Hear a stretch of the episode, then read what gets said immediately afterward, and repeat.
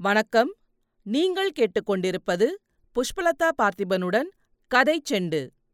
சிவகாமியின் சபதம். எழுதியவர் கல்கி கிருஷ்ணமூர்த்தி.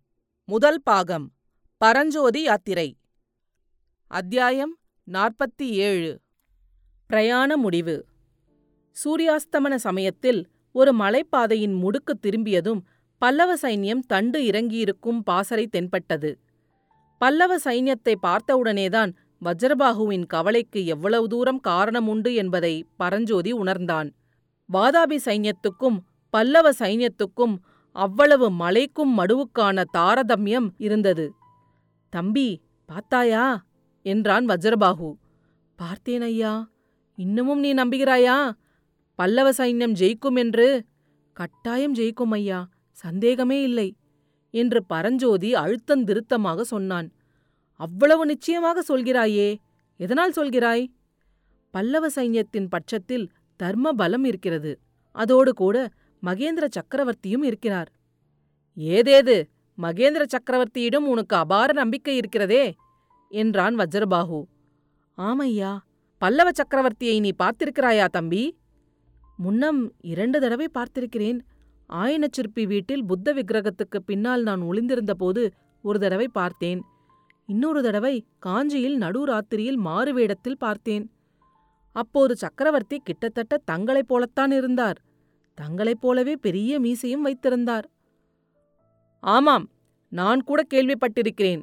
மகேந்திர சக்கரவர்த்தி சில சமயம் மாறுவேடம் பூண்டு ஊர் சுற்றுவது உண்டு என்று. சக்கரவர்த்தியை நான் என்றும் என்னை சக்கரவர்த்தி என்றும் கூட சிலர் சந்தேகப்பட்டிருக்கிறார்கள். எனக்கு அம்மாதிரியெல்லாம் சந்தேகம் கிடையாதய்யா. அது போகட்டும் வாதாபி சைன்யம் பல்லவ சைன்யம் இரண்டையும் நீ பார்த்திருக்கிறாய். தம்பி இன்னமும் பல்லவ சைன்யத்தில் சேருவதற்கு இஷ்டப்படுகிறாயா? இஷ்டப்படுவது மட்டுமல்ல பல்லவ சைன்யத்திலே சேரத் துடித்துக் கொண்டிருக்கிறேன். இங்கே நாம் பேசிக்கொண்டு நிற்கும் நேரமெல்லாம் வீண் போவதாகவே நினைக்கிறேன். அப்படியானால் எனக்கு விடை கொடு. என்ன? என்னை இங்கே விட்டுவிட்டா போகிறீர்கள்? ஆமாம் நான் முதலில் போய் பல்லவ சக்கரவர்த்தியை பார்த்து உன்னை பற்றி சொல்கிறேன். அவர் இஷ்டப்பட்டால் உன்னை அழைத்து வரச் செய்வார். அதுவரையில் நீ பாசறைக்கு வெளியேதான் காத்திருக்க வேண்டும். சக்கரவர்த்தி பாசறையில் இருக்கிறாரா? காஞ்சியிலிருந்து கிளம்பியவரை பற்றி அப்புறம் செய்தியே இல்லை என்றீர்களே.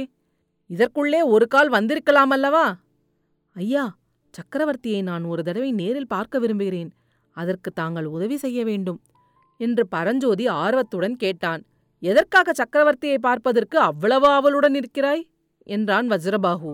காஞ்சிக்கோட்டையை பாதுகாக்கும் பொறுப்பை என்னிடம் ஒப்புவிக்கும்படி கேட்டுக்கொள்வதற்குத்தான். ஓஹோ! மதயானையின் மீது வேலெறிந்த வீரன் அல்லவா நீ?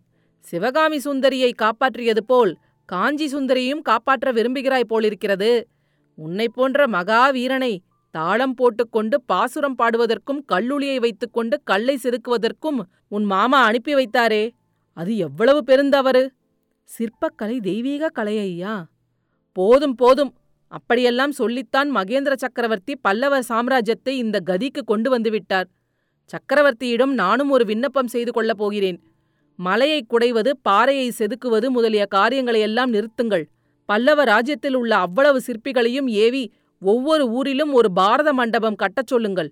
அந்த மண்டபங்களில் ஒவ்வொரு நாளும் ஜனங்கள் கூடிக் கேட்கும்படியாக மகாபாரதம் வாசிக்க ஏற்பாடு செய்யுங்கள் என்று கேட்டுக்கொள்ளப் போகிறேன். இதெல்லாம் எதற்காக? என்று பரஞ்சோதி கேட்டான்.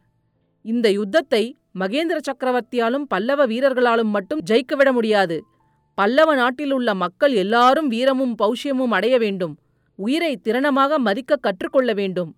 வஜ்ரபாகு பரஞ்சோதியை பிரிந்து செல்வதற்கு முன்னால் அவனை அன்புடன் தழுவிக்கொண்டு தம்பி எனக்கு ஒரு மகன் இருக்கிறான். அவனுக்கும் உன்னுடைய வயதுதான். நீங்கள் இருவரும் சேர்ந்தீர்களானால் எவ்வளவோ அரும்பெரும் காரியங்கள் செய்யலாம் என்றான். பரஞ்சோதி நான் தழுதழுக்க ஐயா சிறு பிரயாயத்தில் நான் என் தந்தையை இழந்தேன். என்னையும் உங்கள் புதல்வனாகவே ஏற்றுக்கொள்ளுங்கள் என்று கூறினான். வீரன் வஜ்ரபாகு பாசறைக்குள் புகுந்து சென்ற பிறகு பரஞ்சோதிக்கு ஒவ்வொரு வினாடியும் ஒரு யுகமாக தோன்றியது. சக்கரவர்த்தியிடம் இருந்து தன்னை அழைத்து வரும்படி எப்போது ஆஞ்ஞை வரும் என்று அவன் ஆவலுடன் காத்திருந்தான் சற்று நேரத்துக்கெல்லாம் அந்த பல்லவ சைன்யத்தின் பாசறையில் ஒரு பெரிய கலகலப்பு ஏற்பட்டது திடீரென்று பல ஆயிரம் வீரர்களின் குரல்கள் எழுப்பிய ஜெயகோஷம் வானவெளியையெல்லாம் நிரப்பி மலையடிவாரம் வரை சென்று எதிரொலி செய்தது. சங்கங்களும் முரசங்களும் பேரிகைகளும் சேர்ந்து முழங்கிய பேரொளி வானமுகடு வரையில் சென்று முட்டித் திரும்பியது. பாசறையின் வாசலில் நின்று காவல் புரிந்த வீரர்களை பரஞ்சோரி தயக்கத்துடன் நெருங்கி பாசறைக்குள்ளே மேற்கூறிய கோலாகலத்தின் காரணம் என்னவென்று கேட்டான்.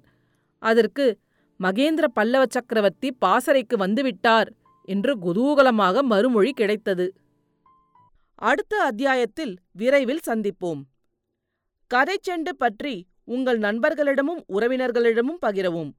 உங்கள் கருத்துக்களை கமெண்ட்டுகளில் பதிவிடுங்கள். உங்கள் கருத்துக்களை கேட்க ஆவலுடன் காத்துக் கொண்டிருக்கின்றேன். நன்றி. நீங்கள் கேட்டுக்கொண்டிருப்பது புஷ்பலதா பார்த்திபனுடன் கதை செண்டு.